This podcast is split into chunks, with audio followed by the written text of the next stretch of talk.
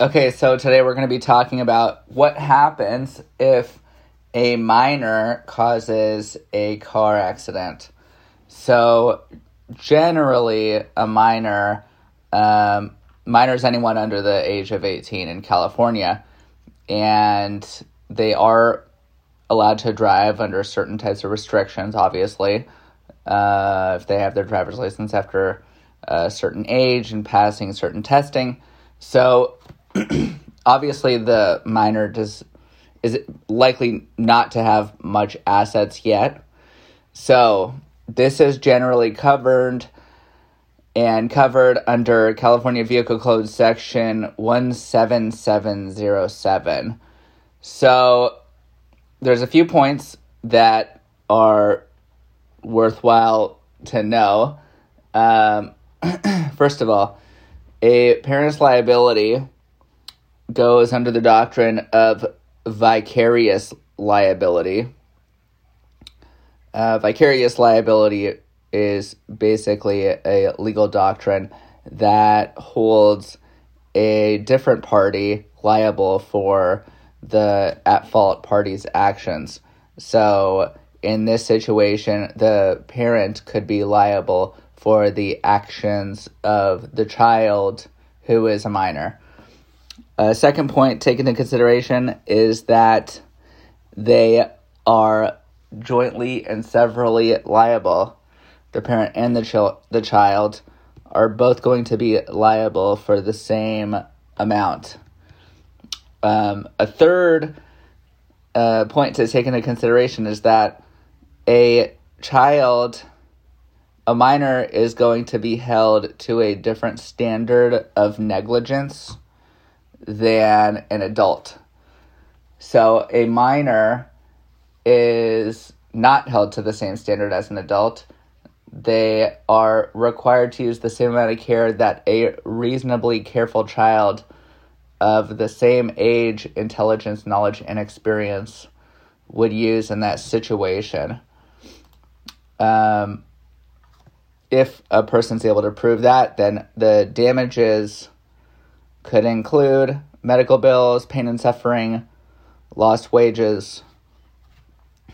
Um, so, let's start off by talking about whether Vehicle Code 17707 actually makes the parents liable for the negligence of the child while driving.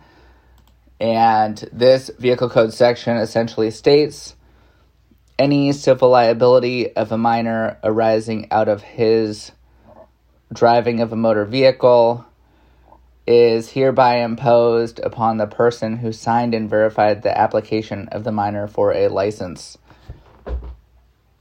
Typically, it's the parent who is going to be signing on behalf of the child in order for the child to obtain a license, and therefore, once the parents sign on for the child to have a license, the parents are assuming liability for the negligence caused on behalf of the child in a car accident. Um, next question is What can a parent do prior to a child causing the accident? Can they not, or can they withdraw their consent for signing on to these applications? So, there are two options, generally speaking, that can limit a parent's liability. The first option is that the child is no longer a minor. They simply turn the age of 18 where they are an adult and will be under a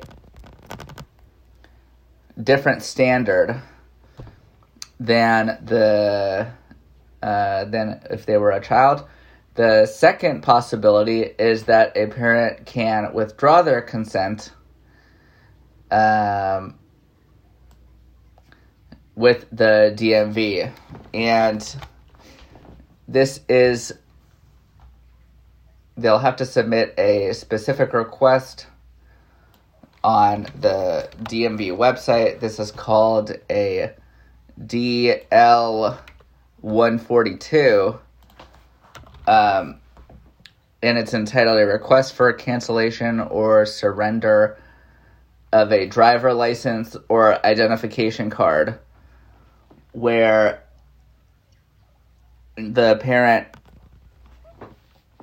will surrender on behalf of the child and um, they no longer want to uh, assume liability for that child. So that is a second option. And once they do that, the child will lose their driving privileges upon uh, that document being processed. Third question What are the elements in order to prove the parent's liability for the child? That will, there are certain elements uh, that a parent, that, that a person that is injured has to show in order for a parent to be held liable. They are the basic uh, negligence elements, except for the addition of the vicarious liability. So, first being the child was negligent in the operation of a vehicle, it, eh, the victim or the plaintiff was harmed. The child's negligence was a substantial factor in causing the harm. The parent signed the child's application for the driver's license and there hasn't been some kind of revocation, such as uh, the child turning age of majority or the parent signing the DL 142 discussed earlier. What kind of damages can a parent be liable for? So, in California, there are two types of damages in uh, personal injury lawsuits. One, economic damages, and two, non economic damages. Economic damages are damages that have an exact specific dollar. They are used in order to try and put the plaintiff back into the place that they were monetarily prior to the accident. So, examples of this medical bills, lost wages, uh, other types of property damage. Those are specific types of economic damages. The second damage, which is non economic damages, don't necessarily involve uh, out of pocket expenses. So they're not exactly not exactly calculatable like economic damages are. So non economic damages are generally qu- qualified as pain and suffering damages. And pain and suffering is defined in many different terms. Um, the main one being that it's a past and future physical pain, mental suffering, loss of enjoyment of life, disfigurement, physical impairment, inconvenience, grief, anxiety, humiliation, or emotional distress. Those are the typical types of damages used for non economic damages. Next question. What kind of defenses can a parent assert on behalf of themselves to limit their liability? There are a few common defenses. One, the child was not the driver of the vehicle Two, the parent never signed uh, or verified the application for the license. Three, the the parent withdrew their consent. And four, the child was not negligent.